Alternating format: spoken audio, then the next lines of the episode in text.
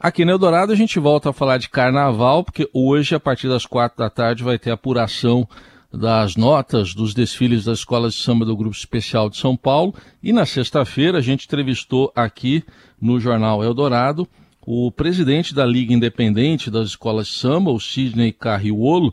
Ele falou das novidades deste ano e uma das novidades que ele citou foi a, a aposentadoria do Antônio Pereira da Silva, o grande Zulu, que esteve na função de locutor das notas do Carnaval de São Paulo por trinta anos.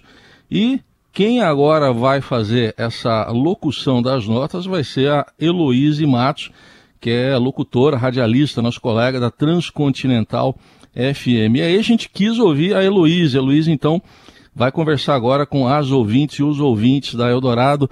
Oi, Eloíse, bom dia e bem-vinda.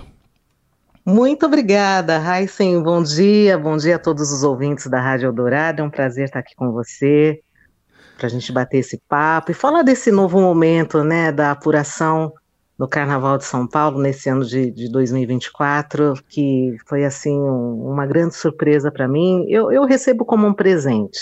Muito bom. Antes da gente falar da apuração, eu queria falar um pouco de você, né? A, a voz da Heloísa é uma voz muito conhecida de quem acompanha o rádio, a voz das tardes da Rádio Transcontinental.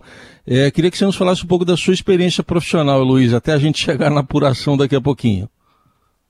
Pois é, Raysen, eu iniciei é, no meio da comunicação por volta de mil novecentos e noventa e cinco. É, um pouquinho antes disso, eu fiz alguns trabalhos para o A M B, voltado ao carnaval, como cerimonialista no, no concurso da escolha da Corte do Carnaval de São Paulo, ali no ano de mil novecentos e noventa e três. Foi a, primeira, foi a minha primeira experiência profissional, né, na comunicação. E, e um pouquinho depois disso, em noventa e cinco, eu é, entrei para o rádio, né?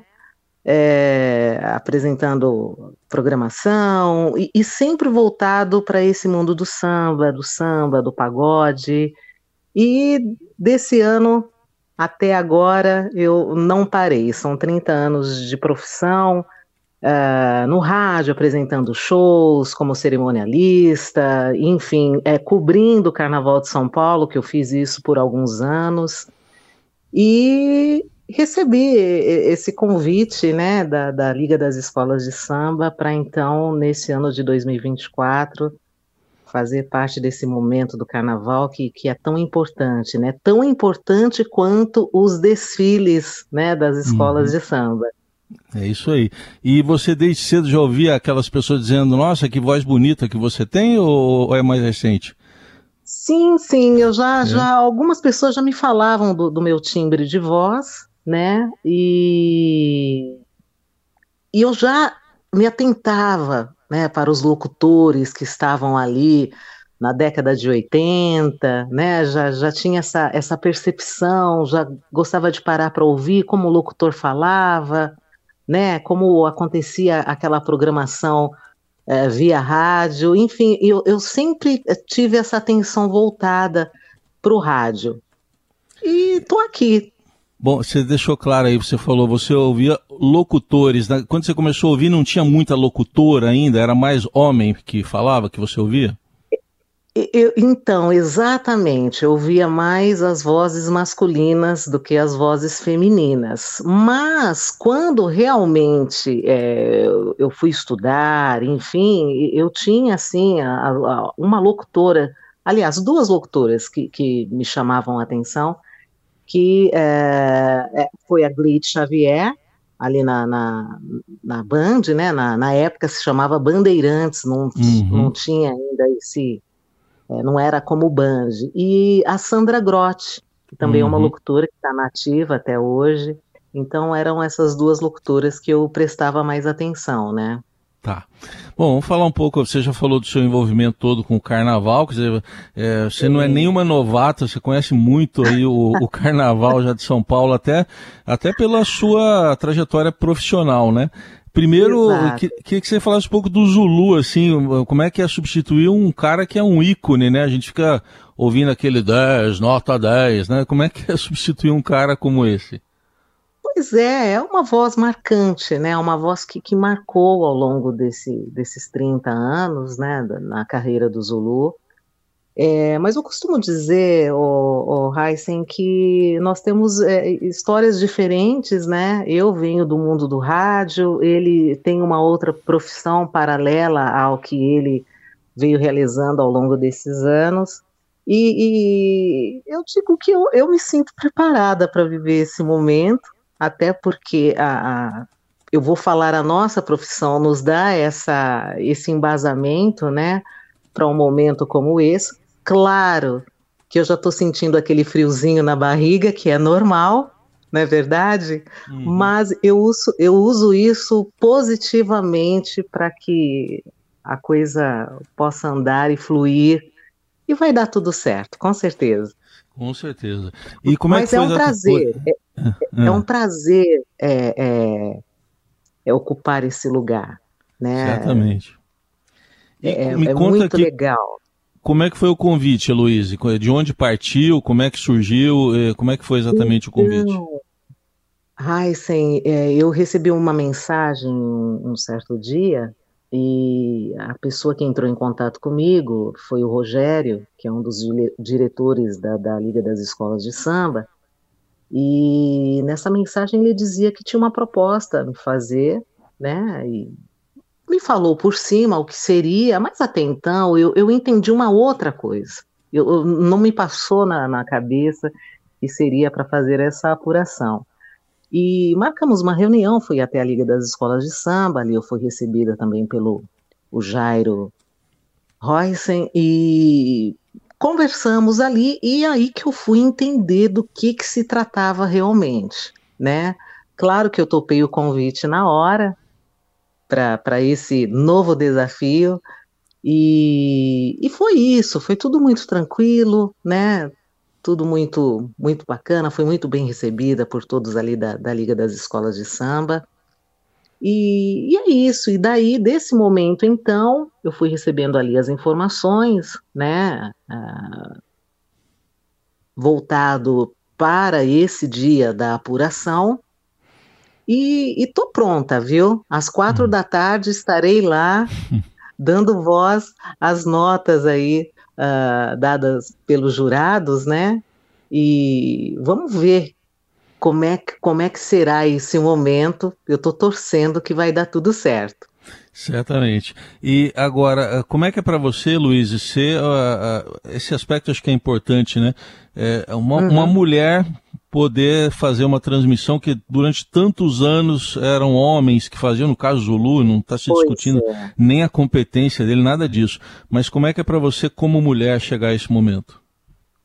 Olha, eu me sinto tão honrada, Raysen, tão, assim, maravilhada em ser a, a primeira voz feminina, né, na apuração do Carnaval do Brasil, porque, segundo uh, a história, é a primeira vez que se tem uma voz feminina apurando, como você mesmo falou, e eu me sinto honrada, eu me sinto presenteada, né, é, tá sendo, assim, um momento incrível para mim, e, e de repente, é uma abertura de porta para que outras mulheres também venham futuramente a fazer um, um, um trabalho como esse, viver um momento como esse dentro do Carnaval.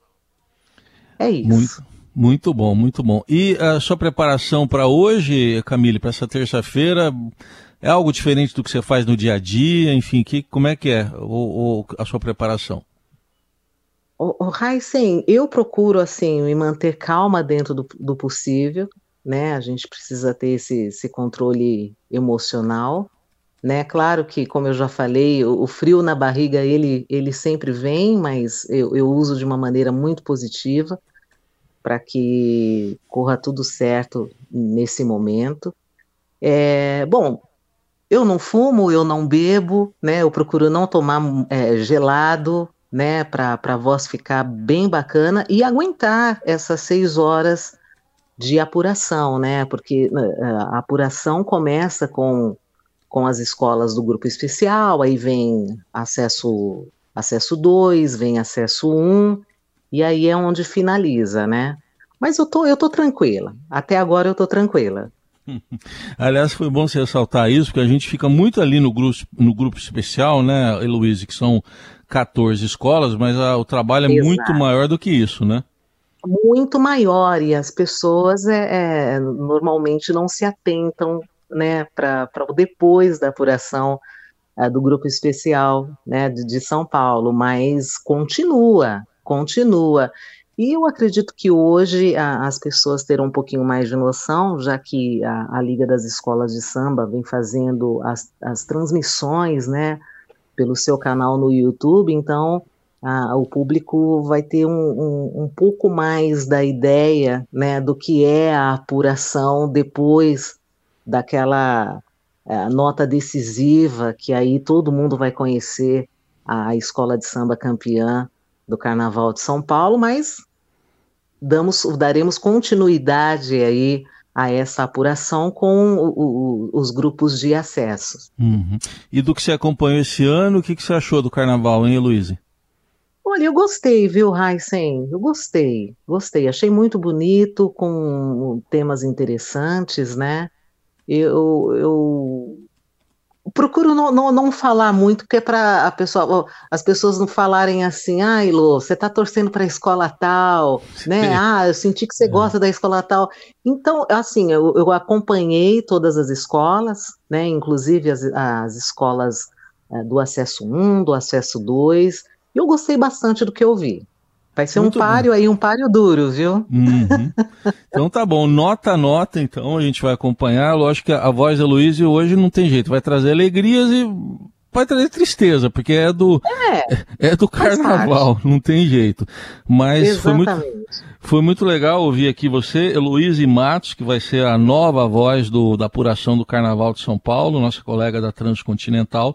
Então hoje, a partir das quatro da tarde, vamos estar ligados aí na divulgação das notas, nota a nota, com você, Eloíse. Obrigado pela presença aqui no Eldorado e sucesso aí Eu nessa obrigado. nova etapa. Raysen Abac, foi um prazer falar com você e falar também para os ouvintes da Eldorado F M.